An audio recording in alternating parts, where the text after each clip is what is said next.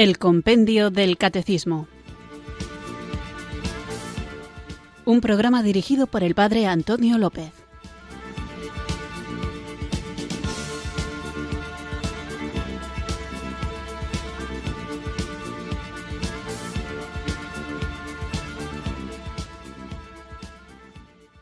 Muy buenas tardes, queridos oyentes de Radio María. Recibido un cariñoso saludo desde Irurzun, en Navarra, quienes sintonizáis una tarde más esta emisora de la Virgen para escuchar el compendio del Catecismo. Confío que estéis teniendo un bonito día y vamos a comenzar nuestro programa. Quiero saludar a todos los que sintonizáis esta emisora de la Virgen para escuchar el compendio del Catecismo, de manera especial a quienes lo hacéis desde la soledad. Recuerdo con cariño especial a quienes escucháis el programa desde la cama de un hospital o también desde la celda de una cárcel o quienes lo hacéis en casa y lo hacéis, como digo, solos. Sabed que nunca estamos solos porque el Señor nos ha garantizado que permanece con nosotros todos los días hasta el fin del mundo. Y ojalá que esa presencia de Jesucristo fiel a su promesa, se manifieste también a través de las ondas de Radio María, que está a las 24 horas dispuesta a acompañar a todo aquel que quiera formarse, rezar, conocer la realidad de la Iglesia o, como en este caso, la doctrina de nuestra Madre, la Iglesia Católica.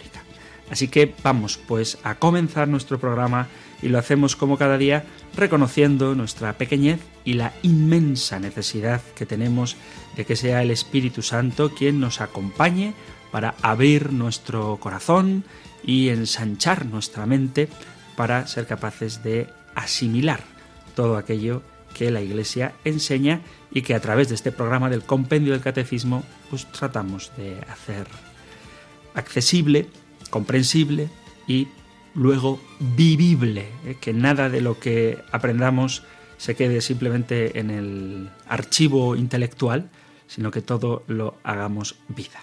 Así pues, nos ponemos en actitud de oración e invocamos el don del Espíritu Santo.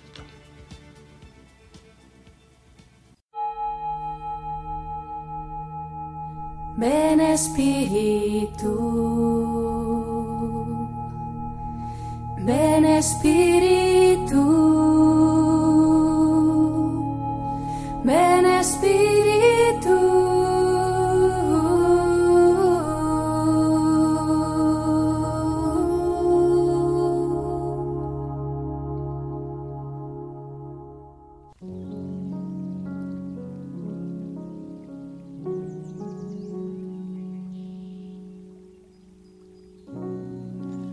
Espíritu Santo Consolador, concédeme el don de la fortaleza.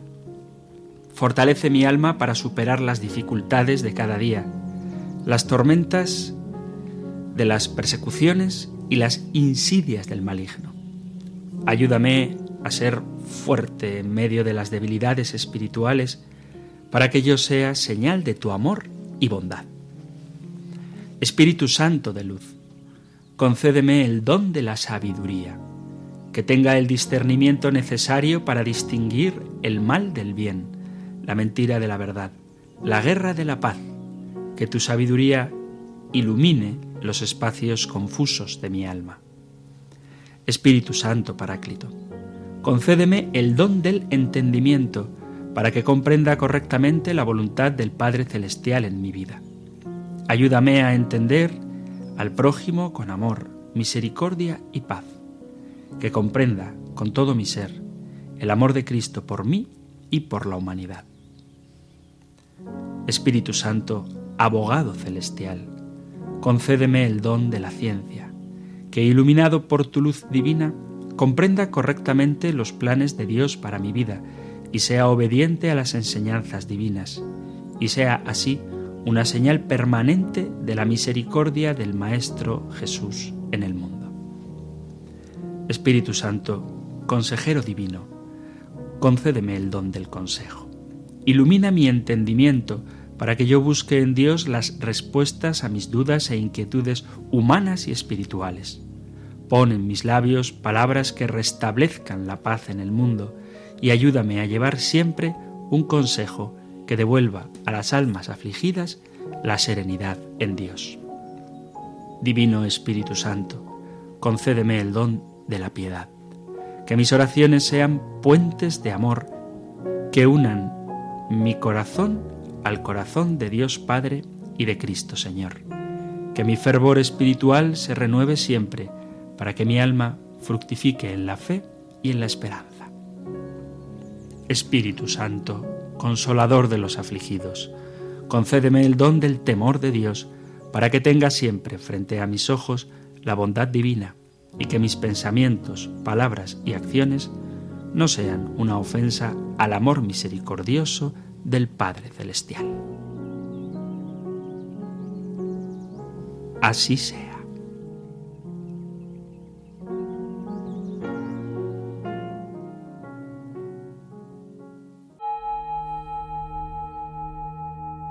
Ven Espíritu, ven Espíritu, ven Espíritu.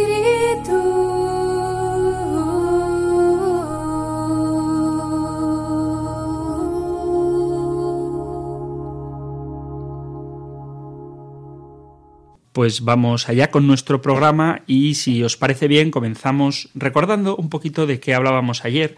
Estamos meditando el punto número 9 del compendio del catecismo que plantea la pregunta ¿cuál es la plena y definitiva etapa de la revelación de Dios? Y la respuesta en una sola palabra es Jesucristo. En él Dios nos ha dicho todo lo que nos tenía que decir. Se ha ido revelando gradualmente, Dios se ha ido revelando gradualmente hasta llegar a descubrir su rostro de manera plena y perfecta en su Hijo Jesucristo. Y para avalar esta verdad, decíamos que muchas de las figuras del Antiguo Testamento apuntan hacia Jesucristo, en quien se cumple plenamente y definitivamente lo que Dios quiso revelar.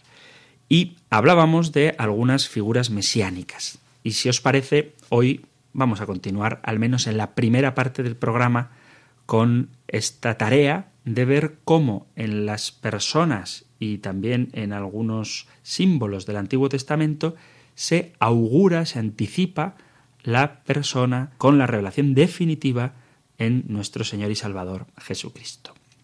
Hablábamos ayer de Adán, Abel, Noé, Abraham, Melquisedec, Isaac, Jacob José, Job, Moisés y Aarón. Y veíamos cómo en la vida de estos hay muchos paralelismos entre lo que después Jesucristo llega, lleva a su plenitud. E, ellos son como una especie de sombra imperfecta de lo que luego Jesucristo hará de manera plena y definitiva. Así que, queridos amigos, si os parece bien, vamos a continuar con esta tarea de ver cómo en las personas e imágenes del Antiguo Testamento se está prediciendo, profetizando la plenitud que después nos ha sido dada en Jesucristo. Después de ver cómo Aarón con su sacerdocio prefigura a Jesucristo, vamos ahora con el patriarca Josué.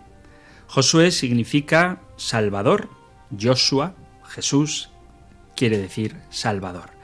Hay que tener presente que fue Josué y no Moisés quien realmente introdujo a los hebreos en la tierra prometida después de pasar el Jordán. La ley nueva de Jesucristo y no la ley antigua dada por Moisés es la que nos hace entrar en el cielo después de haber sido purificados con las aguas del bautismo. Como dice San Pablo en su carta a los Gálatas, no se justifica el hombre por las obras de la ley, sino por la fe en Jesucristo. Esto está en Gálatas 2.16. La ley no condujo ninguna cosa a la perfección, sino que conduce a una esperanza mejor por la cual nos acercamos a Dios. La ley no conduce a la perfección. Moisés, en este caso, no llevó al pueblo a la tierra prometida, sino que fue Josué. Josué fue grande, salvando a los escogidos de Dios y derrotando a los enemigos que se oponían para que Israel lograra su herencia y Jesucristo es, como lo llama el Apocalipsis, Apocalipsis 5, 5, el león de la tribu de Judá, que domina en medio de sus enemigos y los quebrantará a los enemigos como un vaso de alfarero. Después de Josué, si recordáis el recorrido histórico que hicimos también hace algún programa, tenemos a los jueces. Y vemos cómo Gedeón es figura también de Jesucristo. Gedeón es el último de sus hermanos. Jesucristo ha querido presentarse como el último de los hombres. Y la misión de Gedeón se le manifiesta a través de milagros, lo mismo que Jesús da a conocer su misión divina por medio de los milagros. Gedeón, en un famoso episodio, triunfa de la guerra contra los madianitas con un número chiquitito de soldados. Jesucristo conquista el mundo entero únicamente con doce apóstoles. Y pasamos a otro de los jueces, quizá el más famoso de ellos, Sansón. ¿Cómo es Sansón figura del Mesías? En el nacimiento de Sansón, un ángel se le apareció a su madre y le dijo, Eres estéril y sin hijos, pero concebirás y darás a luz un hijo. ¿Os suena, verdad? Pues esto está sacado del libro de los jueces, capítulo 13, versículo 3. Y lo que nos suena más es del Evangelio de San Mateo, capítulo 2, versículo 23, donde Gabriel le dice a María, No temas María, porque has encontrado gracia ante Dios. Concebirás y darás a luz un hijo, y le pondrás por nombre Jesús. El ángel también le dijo a la madre de Sansón, será Nazareno de Dios. Capítulo 13 del libro de los jueces, versículo 5. Y en el Evangelio de San Mateo, capítulo 2, versículo 23, dice así, Jesús fue a una ciudad llamada Nazaret, cumpliéndose de este modo el dicho de los profetas, será llamado Nazareno. El ángel sigue diciendo a la madre de Sansón, Él librará a Israel de la mano de los filisteos. Capítulo 13, versículo 5 del libro de los jueces. El ángel Gabriel dijo a María, Él salvará a su pueblo de sus pecados. Evangelio de San Mateo, capítulo 1, versículo 31. Sansón escoge a su mujer de entre los filisteos y le confía sus secretos, de dónde procede su fuerza. Jesús forma a su iglesia de pueblos paganos y le confía el depósito de la fe. Cuando Sansón va a ver a esa mujer, se encuentra en el camino a un cachorro de león. Se dirige a él sin armas y lo destroza, lo hace trizas.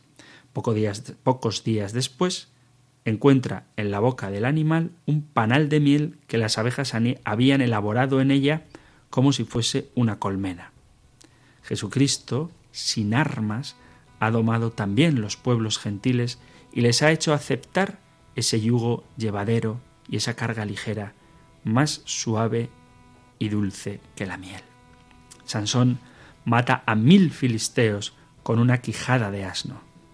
Jesucristo triunfa de sus enemigos por la sencillez de sus apóstoles y de sus santos y entra en la ciudad santa subido en un asno. Sansón arranca durante la noche las puertas de Gaza donde se hallaba encerrado y las lleva a través de una guardia de soldados a la cumbre de una montaña. Jesucristo, también encerrado por tres días en el sepulcro, rompe durante la noche las puertas y cerraduras de la muerte y a través de sus guardas se las lleva hasta el cielo, donde la muerte no entra y ya ni él ni sus escogidos serán afectados por ella. Sansón muere voluntariamente aplastando con tres mil filisteos bajo los escombros de un edificio que él mismo derriba y con su muerte destruye aún más enemigos de los que destruyó durante su vida. Jesús, al morir voluntariamente, echa por tierra el poder del demonio, haciendo más daño con su muerte voluntaria al demonio del que le hizo durante su vida.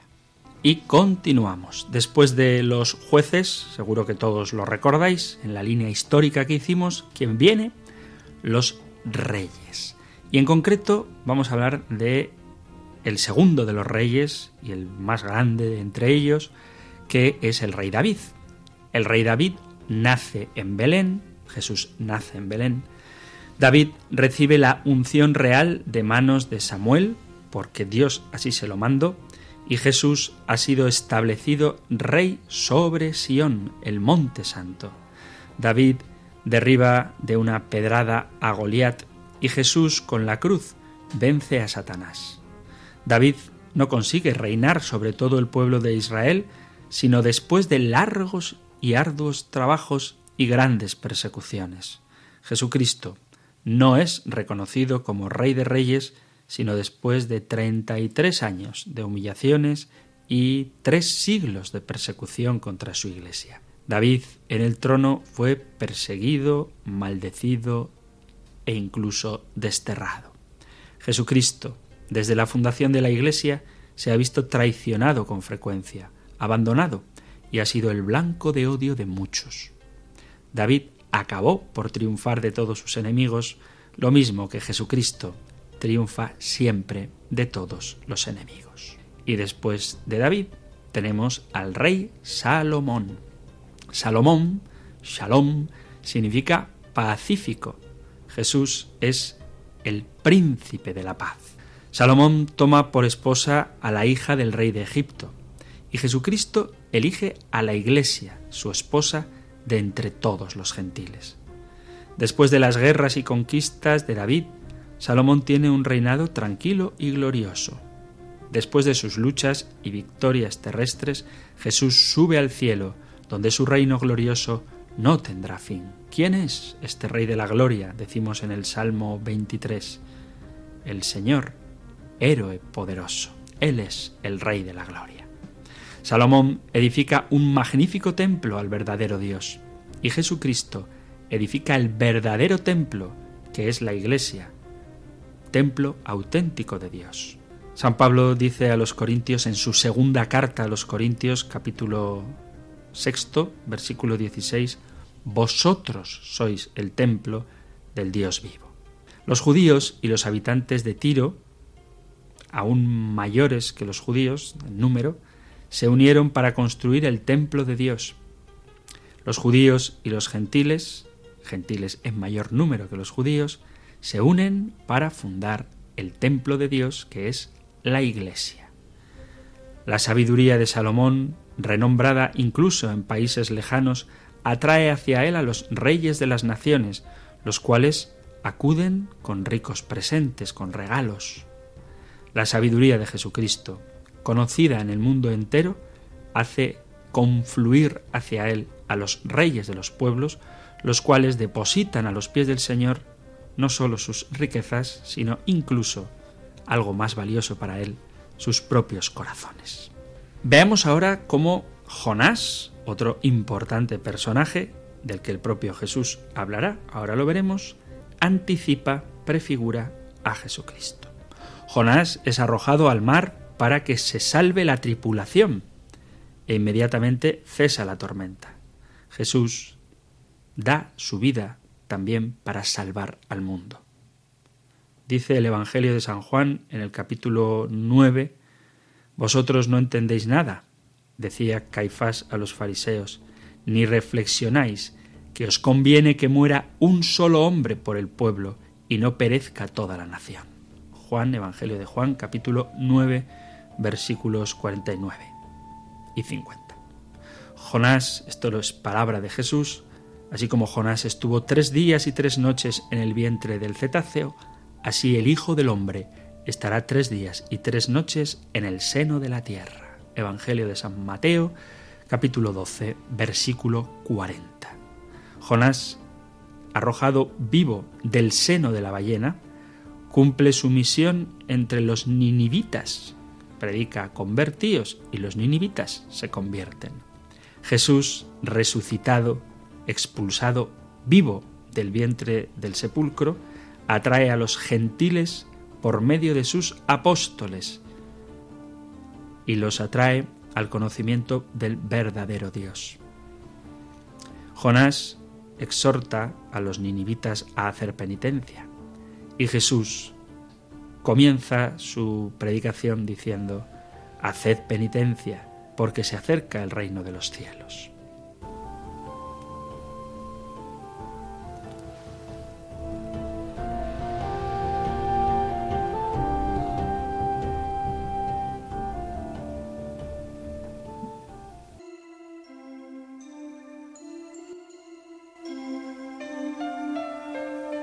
Convertíos al Señor de todo corazón. Convertíos al Señor de todo corazón, que se apiadará de nosotros y nos dejará su bendición. Este pueblo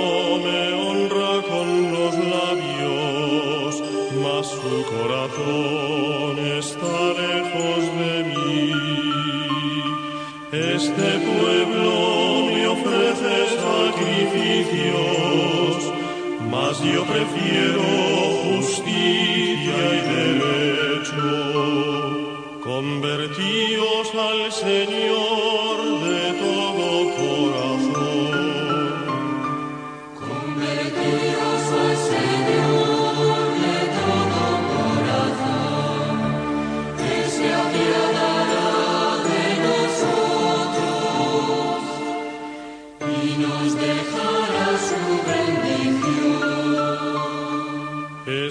Escuchadme todos los sedientos, venid a beber a la fuente de agua viva.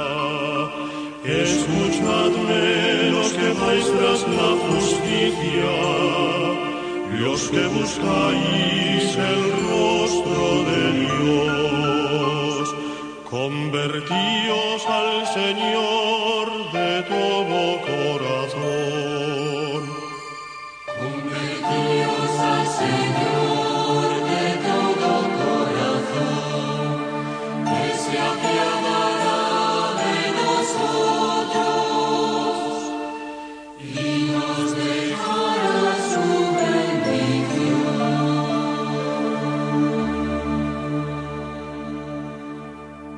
Estás escuchando el Compendio del Catecismo aquí en Radio María. Esto es un programa diario en el que vamos profundizando en este hermoso libro que es el Compendio del Catecismo de la Iglesia Católica, un libro escrito a modo de preguntas y respuestas donde vamos a ir recorriendo el camino de la doctrina de la enseñanza de la Iglesia Católica a través de este guion que es su compendio, el compendio del Catecismo. Y estamos meditando, reflexionando, profundizando sobre el punto número 9 del compendio que plantea la pregunta cuál es la plena y definitiva etapa de la revelación de Dios. Y veíamos que la plena y definitiva etapa de la revelación de Dios es Jesucristo, en quien se han cumplido plenamente todas las promesas que Dios ha realizado y donde esa revelación paulatina se ha hecho plena, ha llegado a su plenitud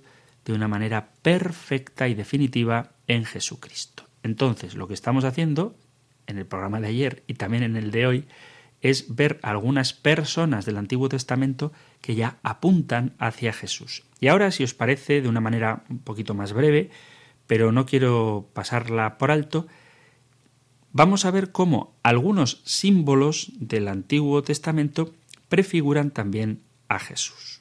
Así que empecemos con el primero cronológicamente de estos signos, que es el árbol de la vida.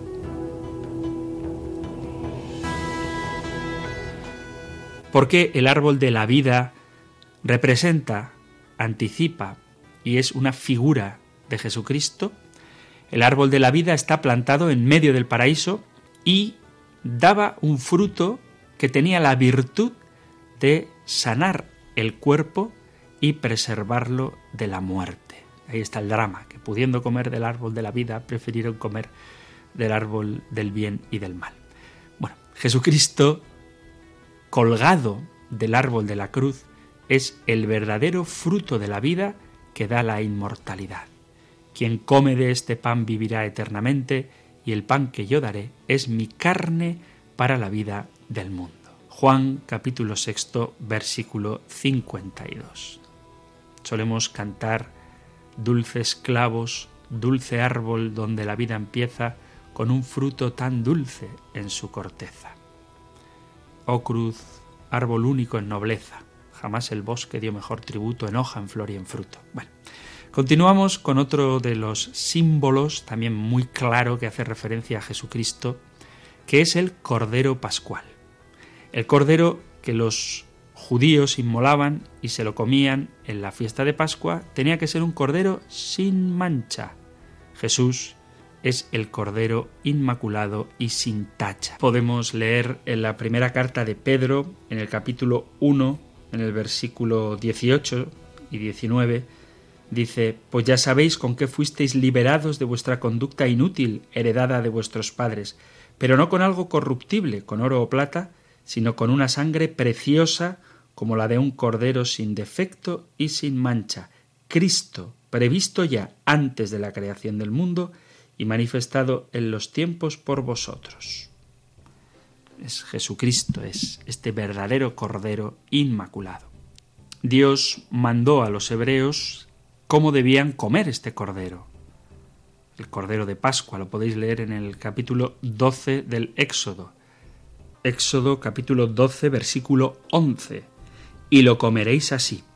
La cintura ceñida, las sandalias en los pies, un bastón en la mano, y os lo comeréis a toda prisa, porque es la Pascua, el paso del Señor. El que come de la carne del Cordero de Dios debe tener ceñidos los lomos, es decir, ser casto, un báculo en la mano, es decir, ser fuerte contra el demonio, calzados los pies, es decir, un viajero que camina hacia el cielo. El sacrificio del Cordero se ofrecía en expiación de los pecados. Jesús es el Cordero de Dios que por su muerte quita el pecado del mundo.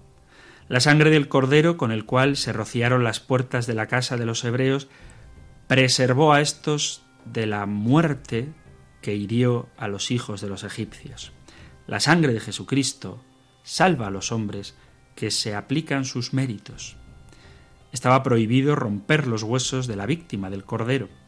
Cuando los soldados llegaron a Jesús, como lo vieron ya muerto, no le quebraron las piernas y así se cumplió la escritura. Esto lo podéis leer en el capítulo 19 del Evangelio de San Juan, capítulo 19, versículo 33. No le quebraréis ni un hueso, es la profecía que recuerda el evangelista, el discípulo amado. El Cordero Pascual había que comerlo con pan sin levadura. Jesucristo, nuestro Cordero Pascual, ha sido inmolado. Mirad lo que nos dice el apóstol Pablo en la carta a los Corintios en el capítulo 5, versículo 7.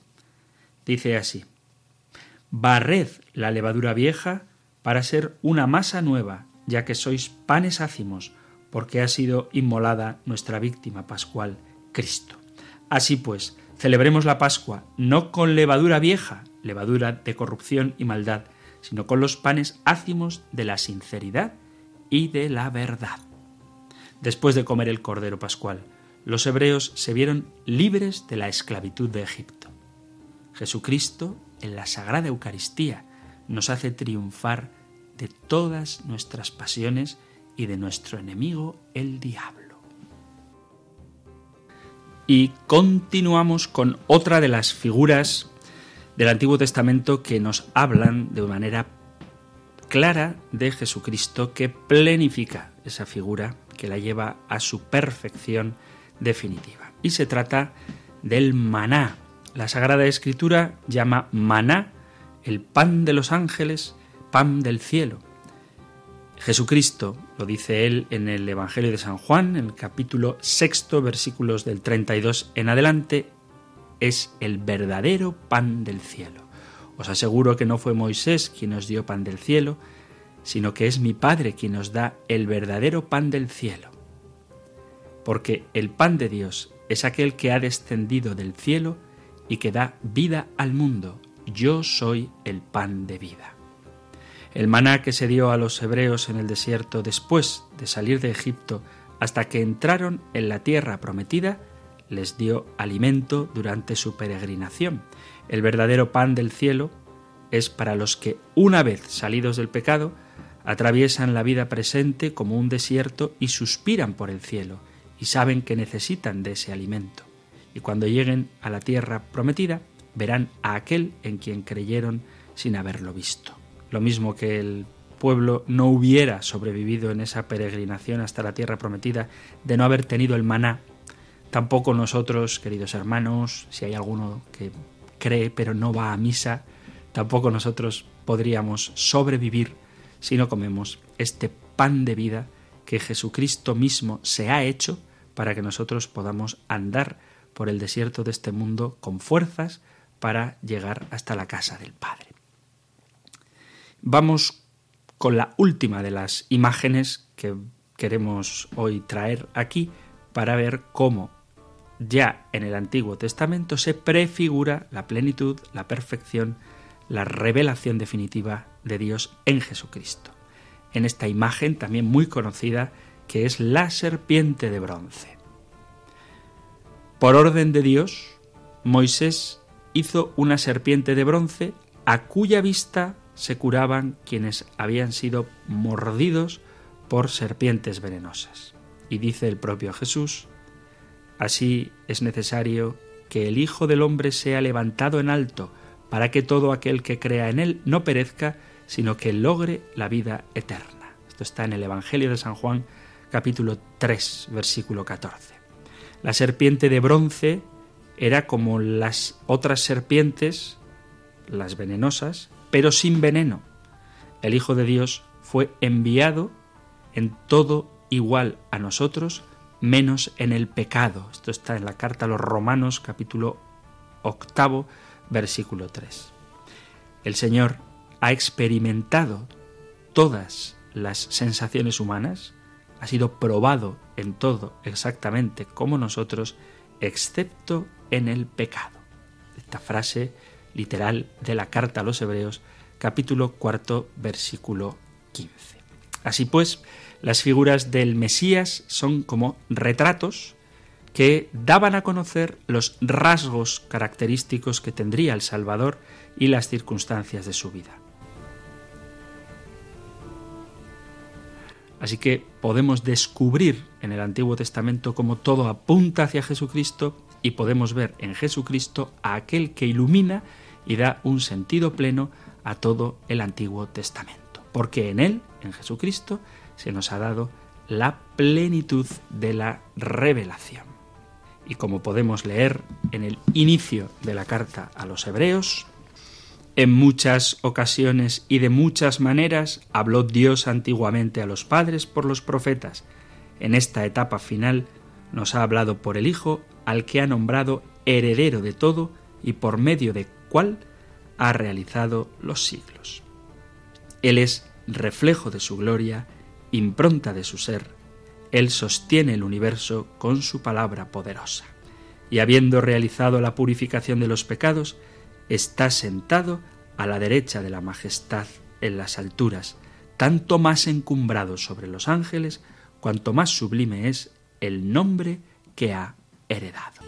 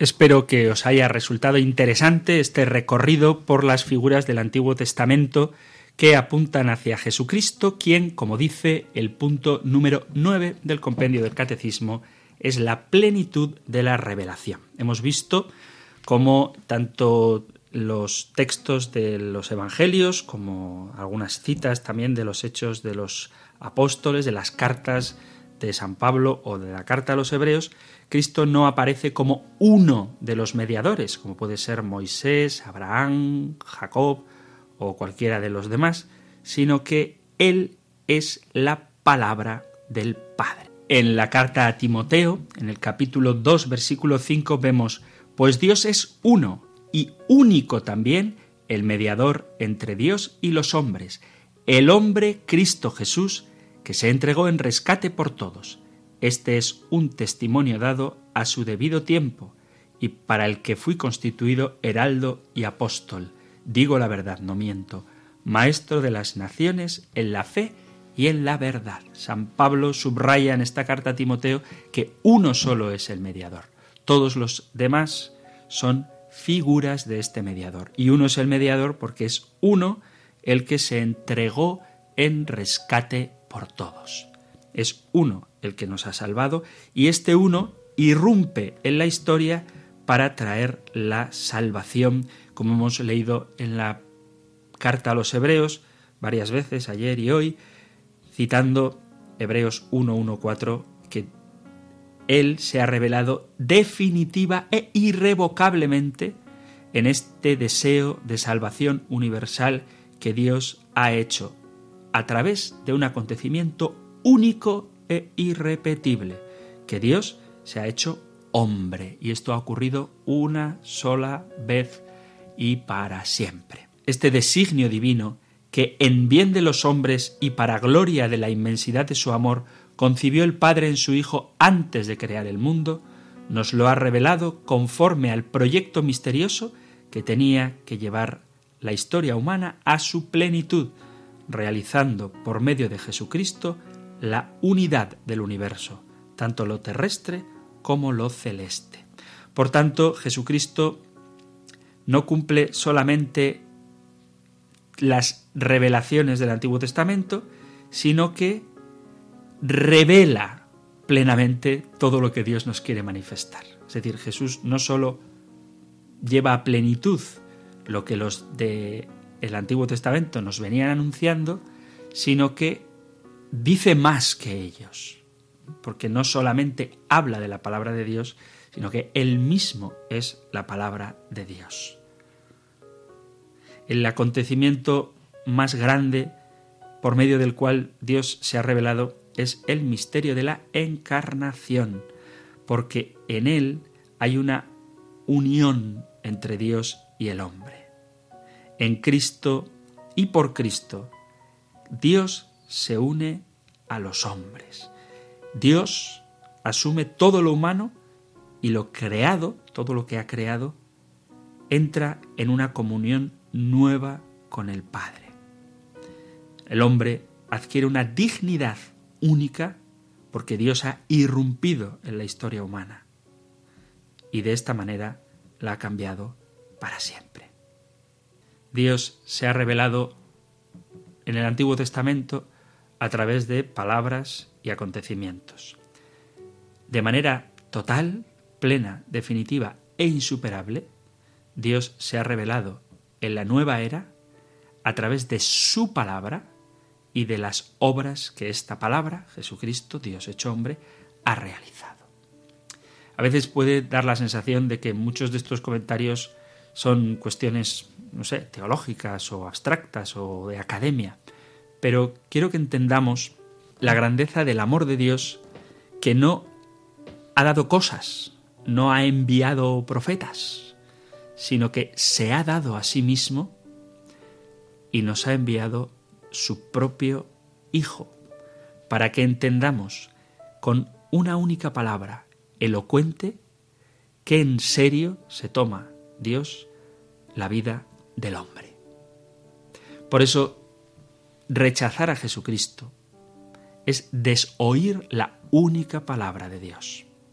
Aceptar a Jesucristo es acoger esa palabra transformadora, viva y eficaz que hace nuevas todas las cosas.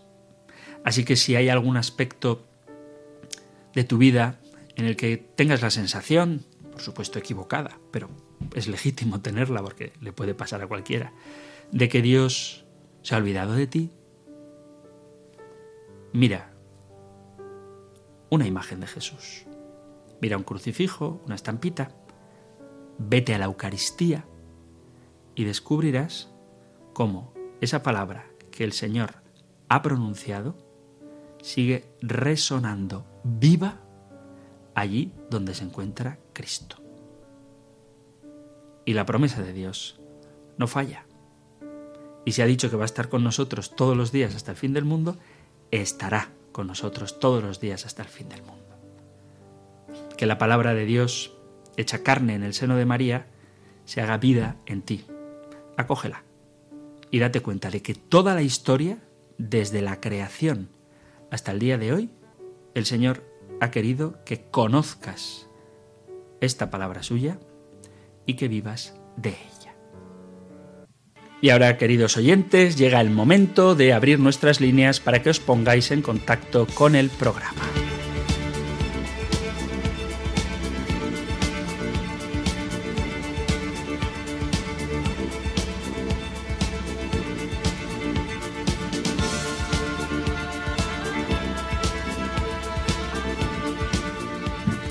Sabéis que tenéis varios modos de hacerlo. Podéis hacerlo entrando en directo para hablar conmigo, con el padre Antonio López, a través del teléfono 91 005 94 19.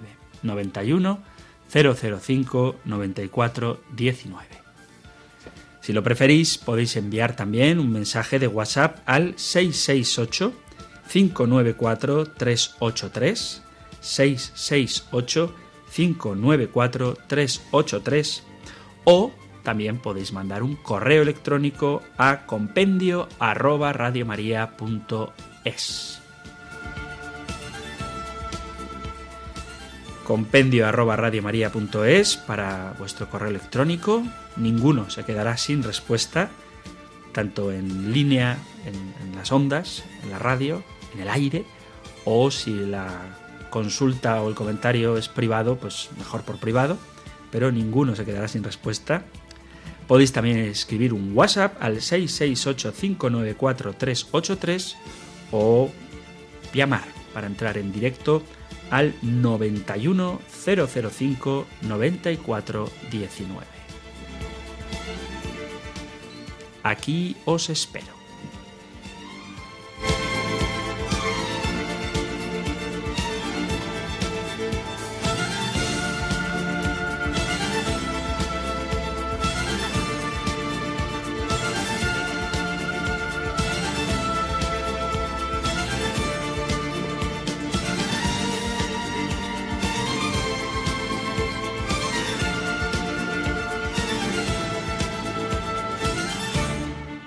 Estás escuchando el compendio del catecismo en Radio María y ya está la línea 910059419 para acoger las llamadas de nuestros oyentes. Nos vamos hasta Lugo, a Quiroga, para hablar con Marisa. Muy buenas tardes, Marisa.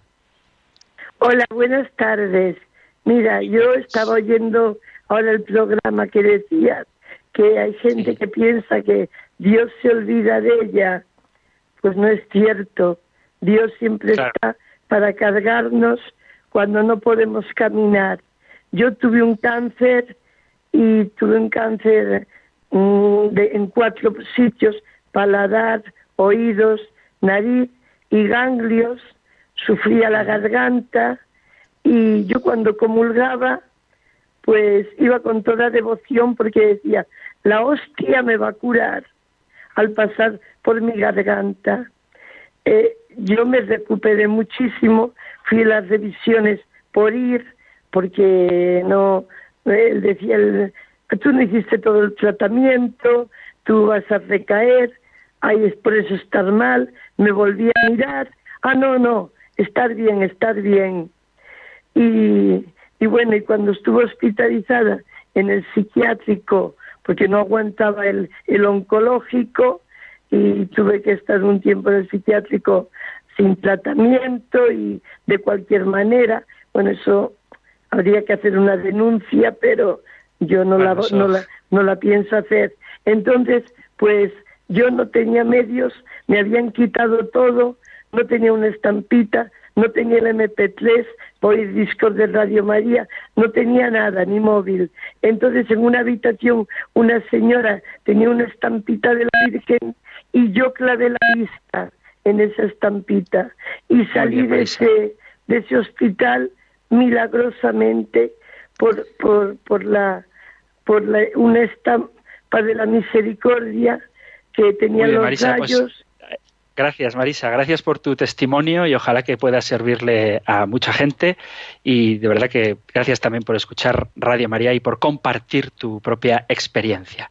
Pero vamos a pasar ahora a hablar con Pilar desde Ciudad Real. Hola Pilar, muy buenas tardes. Buenas tardes.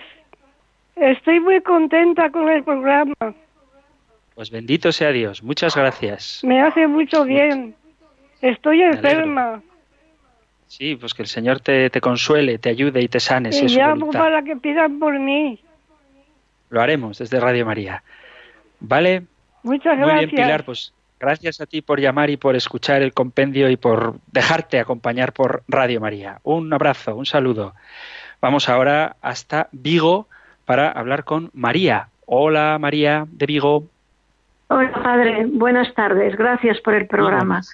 Bueno, yo eh, esto he estado pensando ahora que le estaba oyendo, o sea, eh, lo que yo mm, creo para mí personalmente y creo que en general para todas, todas las almas, ¿no?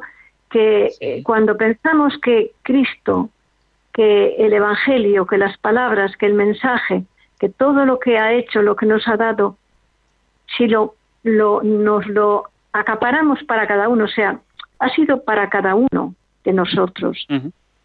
O sea, personalizándolo, entonces es que llena el alma de gozo y, y el corazón y, y mueve la voluntad Claro que sí. Es San Pablo que en la carta a los Gálatas dice eso, ¿no? Me amó y se entregó por mí. Y es una expresión que ojalá cada uno de nosotros pudiéramos hacer propia, eso que estás diciendo. Perdona que te corto. Sigue, sigue. Nos cuesta, nos cuesta un poco, Nos cuesta un poco hacer lo propio. Yo creo que es una cosa que deberíamos de practicar. Yo, lo, o sea, me lo acoplo para mí misma. Practicarlo a diario es para mí, es para mí. Y nada más, gracias, Padre. Pues nada, muchísimas gracias a ti por escuchar el compendio y llamamos, digo llamamos, hablamos ahora con quien nos llama a nosotros, con Julia de Sevilla. Hola Julia, buenas tardes. Buenas tardes, Padre Antonio. Pero usted, ¿Qué tal? usted ha, hablado sobre la primera figura mm, que se parece a Jesucristo. Pues yo siempre he tenido la duda de por qué Moisés, que estuvo tanto tiempo al frente de su pueblo, por una desobediencia que tuvo, no pudo entrar en la tierra prometida. Y yo pues, me pregunto, mira, ¿qué desobediencia sería esa? Te contesto. El, el pecado de Moisés eh, no fue un pecadillo de desobediencia, sino que fue un pecado de desconfianza, que es una cosa muy distinta. Es decir, el Señor puede entender nuestras debilidades, de hecho las entiende, y Cristo ha muerto por ellas, pero lo que no cabe nunca en un cristiano, lo que más duele, digamos, al corazón de Dios, es que desconfiemos de Él. ¿Eh? por ponerte un ejemplo así drástico, tenemos la figura de Pedro que negó a Jesús y lloró y, luego tuvo la virtud, la gracia, el, regalo de morir mártir, y sin embargo tenemos al discípulo Judas que traicionó a Jesús también, lo vendió y desconfió de él, y eso le llevó a la muerte. Entonces el pecado de Moisés no fue un pecado, como ha dicho usted, como has dicho tú, de desobediencia, sino un pecado de desconfianza. Y después de todos los signos que Moisés y el pueblo en general, pero de manera particular Moisés había visto durante todo su periplo, desde que fue llamado en la zarza ardiente hasta que cruzaron el desierto, casi llegando a la tierra prometida, pues una desconfianza de Moisés ciertamente no es un pecadillo, ¿eh? sino que es una forma de decirle a Dios todo lo que has hecho por mí me parece insuficiente. Yo quiero tener yo la certeza de que las cosas van a salir como yo quiero. Y ese es el gran pecado de, Moisés y de muchos cristianos, ¿eh? que incluso viendo cómo el Señor actúa en nuestra vida, en el fondo queremos poner la seguridad en nosotros mismos. Y eso es lo que lleva a, Dios a, no permitir que Moisés entre en la tierra prometida. Pero repito, ¿eh? no se trata de un pecadito de desobediencia, sino de una actitud del corazón que después de todas las maravillas que ha visto, sigue sin confiar en el Señor. Por eso lo mejor que podemos ofrecerle a Dios, aunque seamos pecadores, es un corazón confiado, ser capaces de repetir esta ejaculatoria que seguro que todos los oyentes de Radio María conocéis y decís varias veces al día, Sagrado Corazón de Jesús, en ti confío y porque confío en ti, te obedezco. ¿eh? Pero incluso si por mi, mi debilidad algún día fallo en la obediencia, que al menos mi confianza se mantenga intacta. ¿eh? Lo mejor es obedecer y confiar. Pero, repito, que el pecado de Moisés fue un pecado de desconfiar de las maravillas que el Señor había realizado, estaba realizando y quería seguir realizando por su pueblo a través del propio Moisés. Muy bien, queridos oyentes, pues muchísimas gracias por vuestras llamadas. Vamos a terminar el programa y lo hacemos con la bendición que precisamente Moisés dio a Aarón y sus hijos para que con ella, con esa fórmula, fueran bendecidos los hijos de Israel. El Señor te bendiga y te proteja, ilumine su rostro sobre ti y te conceda su favor. El Señor te muestre su rostro y te conceda la paz. Muchísimas gracias por escuchar el compendio del catecismo, gracias por estar ahí y si queréis nos vemos, nos escuchamos en el próximo programa. Un abrazo.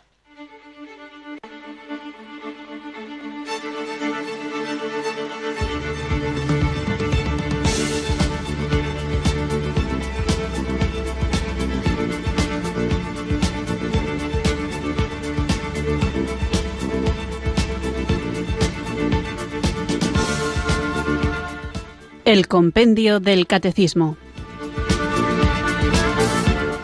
Un programa dirigido por el Padre Antonio López.